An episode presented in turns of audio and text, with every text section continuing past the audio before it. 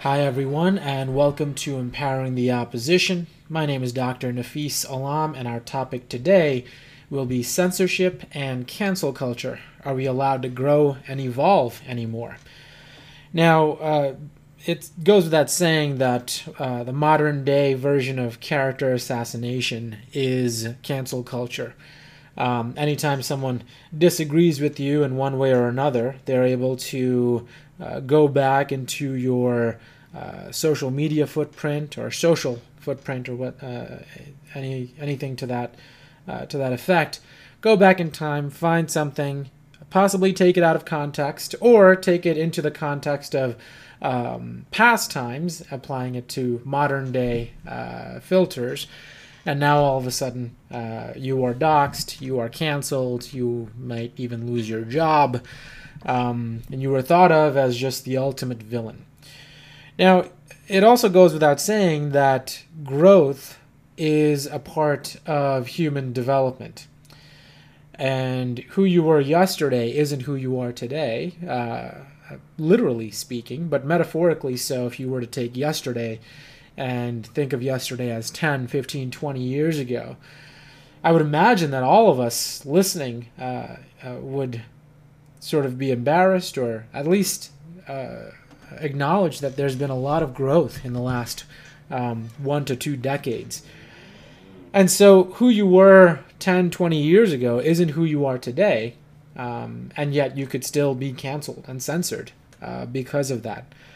It's as though the expectation is that you are always the best version of yourself, um, and that no growth happens, no development happens. So the question is, are we allowed to grow and evolve anymore? Or does society expect us to always be finished products, um, complete versions of ourselves that uh, never have to look retrospectively and say, oh, probably shouldn't have done that. I probably should have done something different. Um... It's as though every every year of your life, whether you're twenty, thirty, forty, fifty, sixty, every year of your life is happening at the same time, and at no point are you allowed to be wrong. Now, in true Empowering the Opposition form, I think it's fair to consider uh, opposing viewpoints here. So if, if you're of the opinion of the listener, whoever it may be, is of the opinion that, yeah, we should be able to cancel people and censor people based on what they've said decades ago, um, then you are applying that, you know, no growth, no development, must always be a finished product uh, mindset. And one of the pros to that application is that you are expecting um, static behavior and staticness, if that's even a word, in humanity. So you don't see the dynamic uh, ability for humans to change day to day, year to year, decade to decade. Now, it sounds like a bad thing, but it, it might not always be a bad thing, because static is predictable. Static is dependable. So if you see the person that you're speaking with as always having to be the best version of themselves, as always having to be the complete version of themselves, and anything that you delve into history-wise suggests that they may ha- may have been a flawed character in the past, then it is easy to say that, well, if you've, you've been a flawed character in the past, then you are a flawed character now. And it's so easy to apply, it takes very little work. If you were ever wrong, then you are always wrong. If you were ever uh, uh, had a had a politically incorrect opinion, then you always have a politically incorrect opinion. And it's a very simple application, um, and it, it is an easier way to go through life, to say these are the good guys and these are the bad guys. There's no changing from bad guy to good guy or good guy to bad guy. Everyone's always either good or bad, without the ability to change sides. It's almost a binary in that sort of uh, sort of sense. Now, it makes life much easier uh, to go through, because you're able to categorize the people that you interact with into two, either good or bad, agree or disagree. And you can choose not to associate with the people that you deem bad or the people that you disagree with. On the flip side, uh, in true Empowering the Opposition form, if you are of the opinion that people can grow and people can evolve, uh, even if you were to apply that good bad binary, if you were to acknowledge that people can be good today, bad tomorrow, bad today, good tomorrow, um, it it gives each human being that you interact with or even acknowledge uh, the ability to be dynamic creatures. Now, it, just moments ago, I talked about how a static understanding of humanity makes it much easier to understand who's good and who's bad and never have to think about it again. It's just set it and forget it. This is good, this is bad. However, the pros in thinking of humanity in a dynamic sense is that there is so much nuance that many would argue that that is precisely what makes humanity humanity. Change. Being dynamic, being able to change your mind, being able to go from uh, one mindset, one ideology today into another ideology tomorrow. You know, without having to excuse anything, without having to say, oh, you know, I, I totally misunderstood what was going on. You can understand everything that's going on and still be able to change your mind and change who you are over the course of time because of growth, because of um, of so many different uh, different elements here.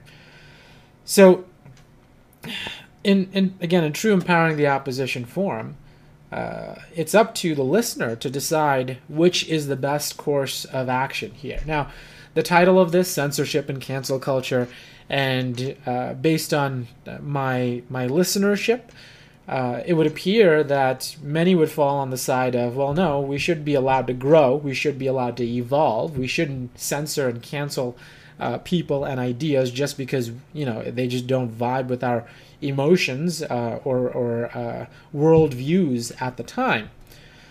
However, you know, it's always, or at least in my opinion, it's important to consider opposing viewpoints. And it's important to consider the, the idea that it's not all bad if you were to apply a censorship and cancel culture model and say anyone who's ever said or done anything bad in your opinion, uh, in the past, can never redeem themselves. Because redeeming themselves and changing and evolving would mean that they are not who they originally were. The first impression wasn't the only impression. And the more impressions you have, the more data you have. And not to, not to get all into quantitative research, I'm sure no one's here to listen to that, but quantitative research, the more data points there are, Uh, the more nuance you get, the more accuracy, and the more reliability, uh, consistency you get. However, the more data points you have, the more data points you have to analyze. And it, it's annoying, you know, uh, or at least it can be, uh, unless you have some awesome software like S P S S, which I love, but um, it can be annoying. The more data points there are, the more data points you have to analyze. So, in true Empowering the Opposition form, while we might understand the value of nuance, the value of uh, evolution and growth, I think it's also important to understand the value of having fewer data points, the value and simplicity that comes with the mindset of if you ever had a bad uh, thought or uh, did a bad action, in my opinion, then you are always going to be bad. If you've ever had a good thought or a good action in the past, then you are always going to be good.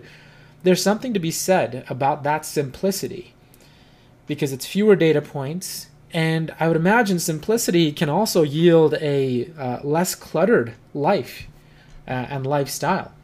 You know, imagine if you know someone, friend or family member, who, you know, uh, has a, a checkered past, and it, sometimes it's you have fond memories of them, and, and other memories are aren't so fond.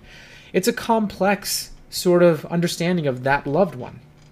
Wouldn't it be easier to consider a loved one as static and not dynamic? If this is a good loved one and this is a bad loved one, it would be much easier, much simpler, and the clean clutter, uh, cleaned up clutter, might actually free up some mental space to focus on other things. Um, however, in true Empowering the Opposition form, the prevailing opinion tends to be that the dynamic nature of humanity is precisely what makes humanity humanity. That's the beauty of humanity, is that we can change, we can evolve, we can grow. Who we were yesterday isn't who we were, who we're today or tomorrow. And if that was the case, if we're always going to be static creatures, then what is the point of life anyway? Like, if we're just going to die the way that we were born, what is the point of life? Well, that's all the time we have for today. I'm Doctor Nafis Alam, and this has been Empowering the Opposition. See you next time.